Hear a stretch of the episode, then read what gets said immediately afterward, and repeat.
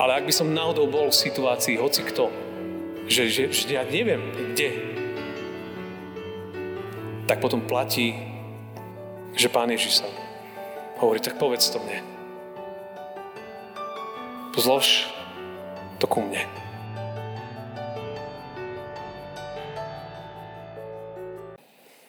Milé sestry a milí bratia, spievali sme veľmi, veľmi krásnu aj slovami, ale aj melódiou pieseň Knieža mieru zvýťazí.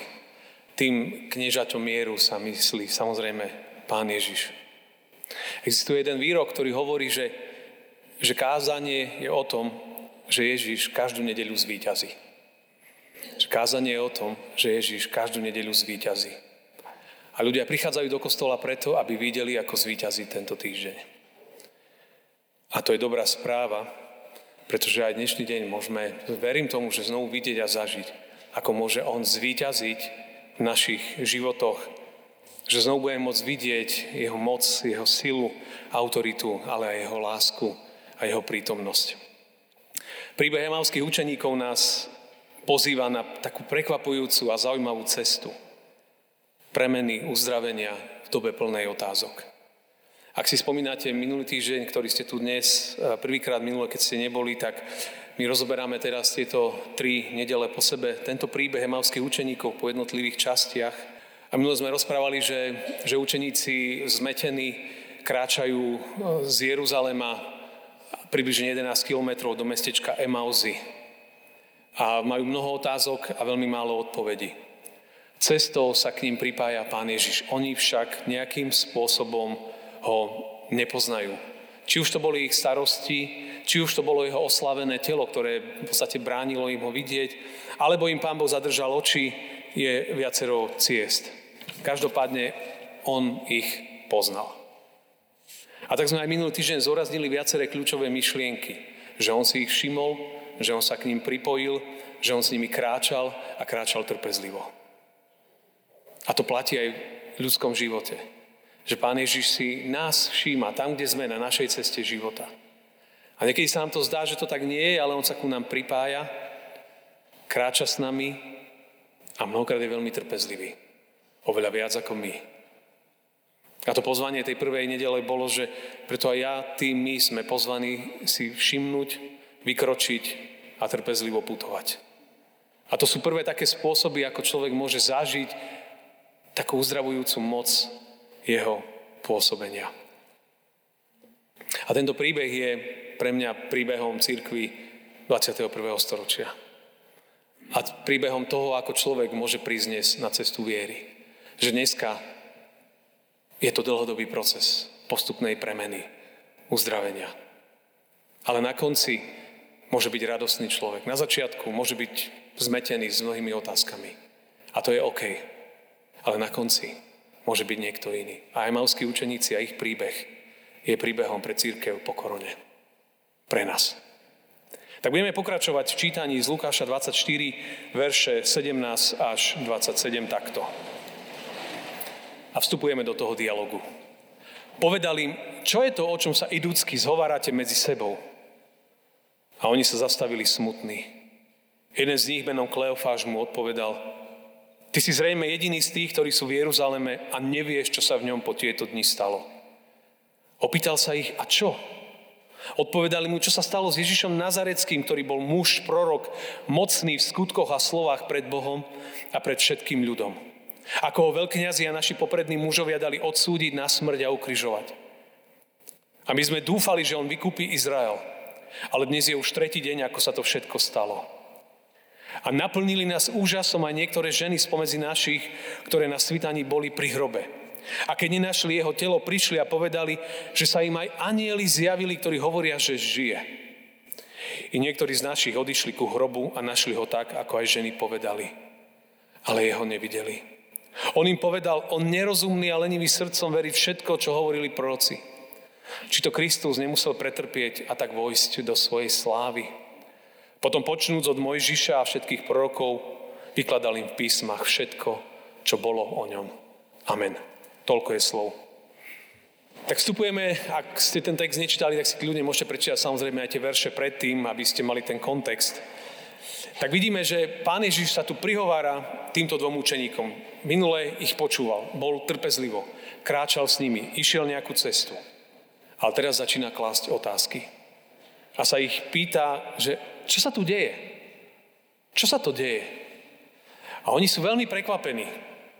Lebo v tom čase v Jeruzaleme každý vedel, čo sa tam deje že bol ukrižovaný Ježiš, že tam bolo, vtedy bola Veľká noc, takže tam boli, bolo množstvo pútnikov z celého, z celého okolia. A on im hovorí, že o čom rozprávate? A oni mu potom vylejú svoje srdce. Proste rozprávajú, čo prežívajú. Úplne celé do bodky. A on potom začne im vysvetľovať písmo. A začne im ukazovať na seba. Že to všetko malo svoj zmysel a význam. A to im zrazu začne zohrievať ich srdcia, celé ich vnútro. Ježišova prítomnosť ich spojila, ale Ježišova prítomnosť nielen spája, ale aj mení. Mení ľudí. A tak dnešné tie kľúčové myšlienky sú, že Kristova prítomnosť mení skrze aj dobré otázky, keď je Kristus v centre a aj cez malé spoločenstvo. A tak poďme sa na to pozrieť. To prvé sú, čo je zaujímavé, že ako môžeme viac Pána Ježiša spoznávať cez dobré otázky. Pretože on, keď ich počúval, potom sa ich spýtal a hovorí, čo je to, o čom sa zhovárate medzi sebou? O čom sú vaše rozhovory?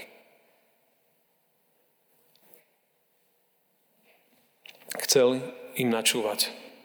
A jeden z tých jeho tých učeníkov, ktorí tam boli, ten Kleofáš, bol zmetený tou otázkou. Lebo prečo taká otázka? Ty si asi jediný zo všetkých, ktorý absolútne netuší, čo sa tu deje v Jeruzaleme.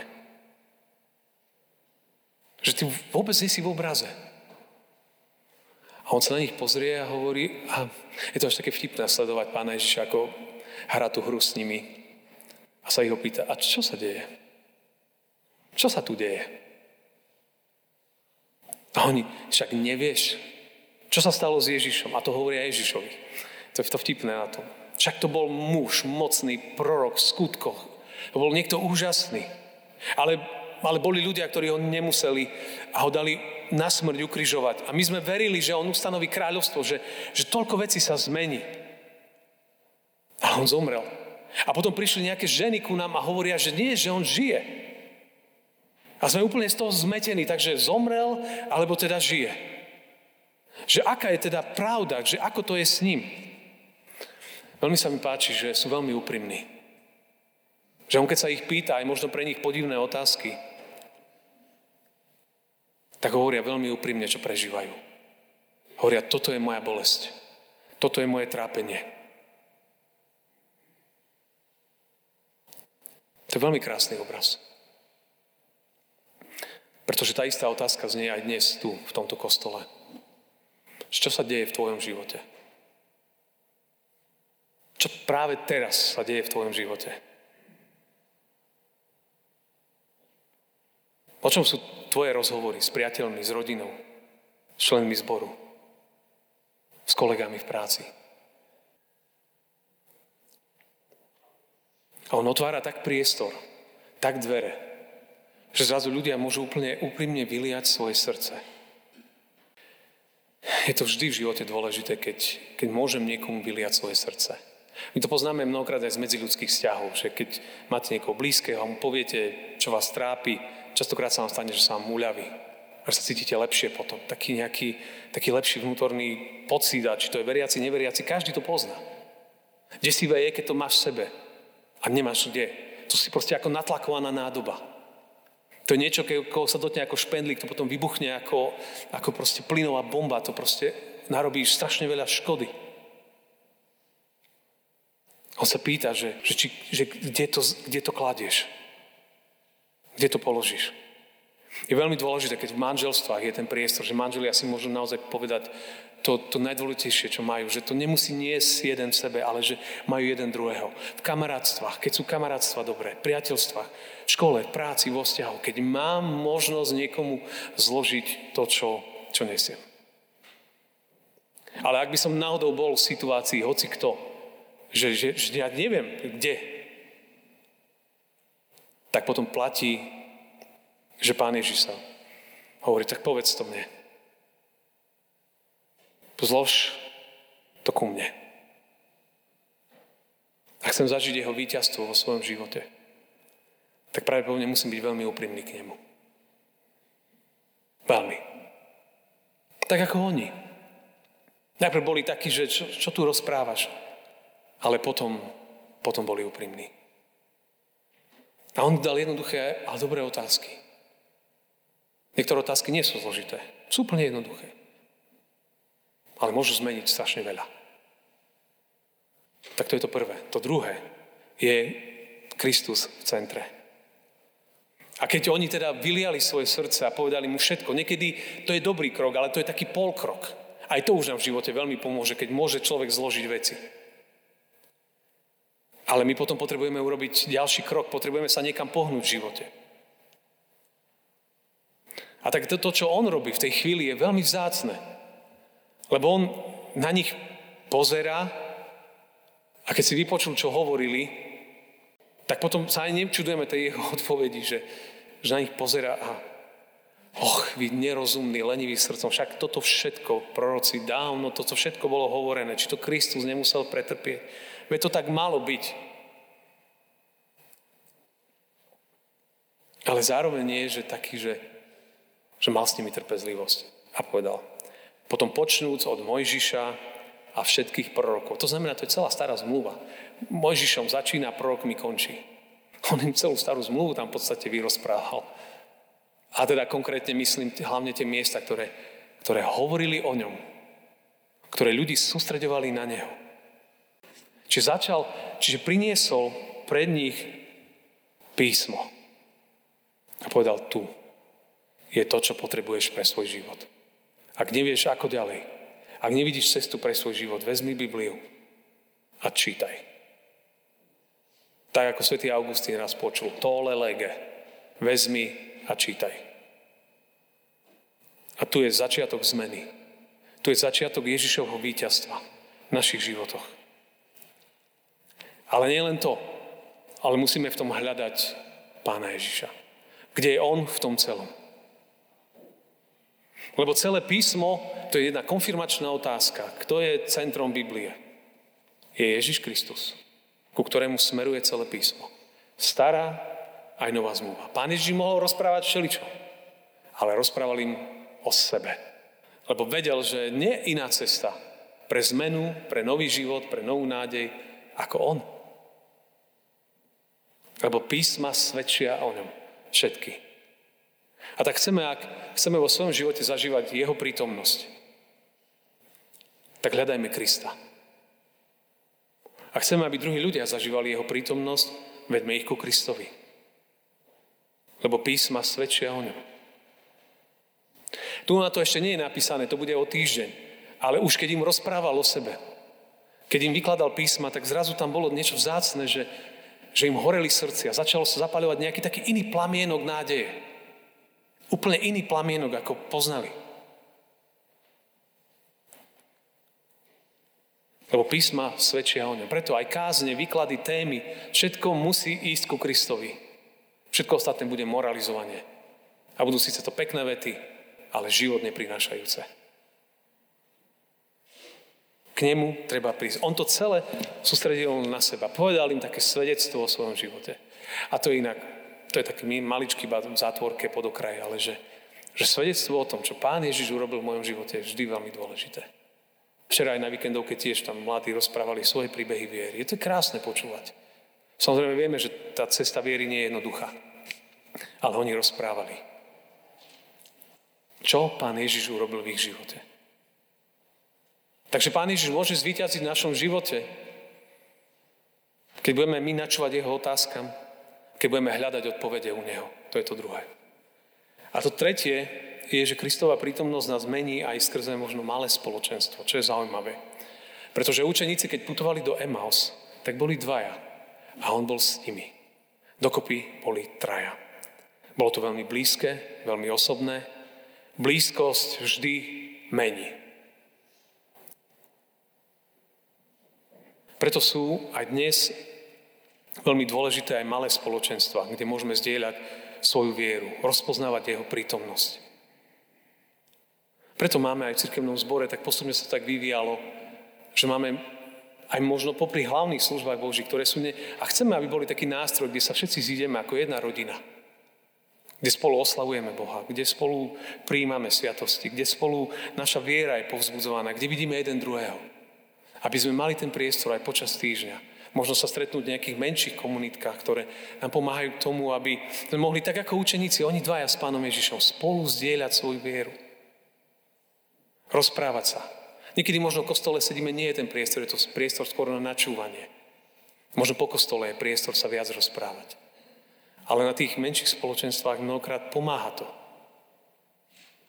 Aby ľudia mohli viac rozprávať. Taká je aj budúcnosť globálnej církvy. Pán Ježiš kráčal s nimi nejakú cestu. A oni mohli mu úplne vyliať svoje srdcia. A mali čas a priestor spolu rozprávať, zdieľať sa. A to potom prinášalo, prinášalo zmenu a premenu do ich životov. On nás môže prekvapiť kdekoľvek. Chcem vám pustiť teraz jedno video z Izraela jeden večer sme boli na Tiberiackom, na Tiberiasom, mestom Tiberias nad Galilejským jazerom. Boli sme v, v hoteli a takto večer sme išli vonku a zrazu takáto hudba, tanec, cesta zastavená pred hotelom. A sme teda pozerali, že čo sa tu deje na tej ulici, úplne náhodne vonku pred hotelom tak ľudia zobrali aj svoje telefóny to tam natáčali. Premávka bola úplne stiahnutá a tam vpredu Židia tancujú. A si všimnite, že niečo držia v ruke. To není pre hokejistov Stanley Cup, ale um, to sú zvitky Tóry. To sú zvitky Tóry. Je ich písmo.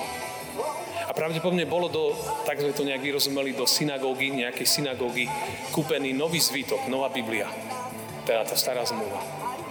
Tak oni išli po celej ulici a takto tancovali, Biblia v strede, úplne zablokovaná premávka, nikto to neriešil.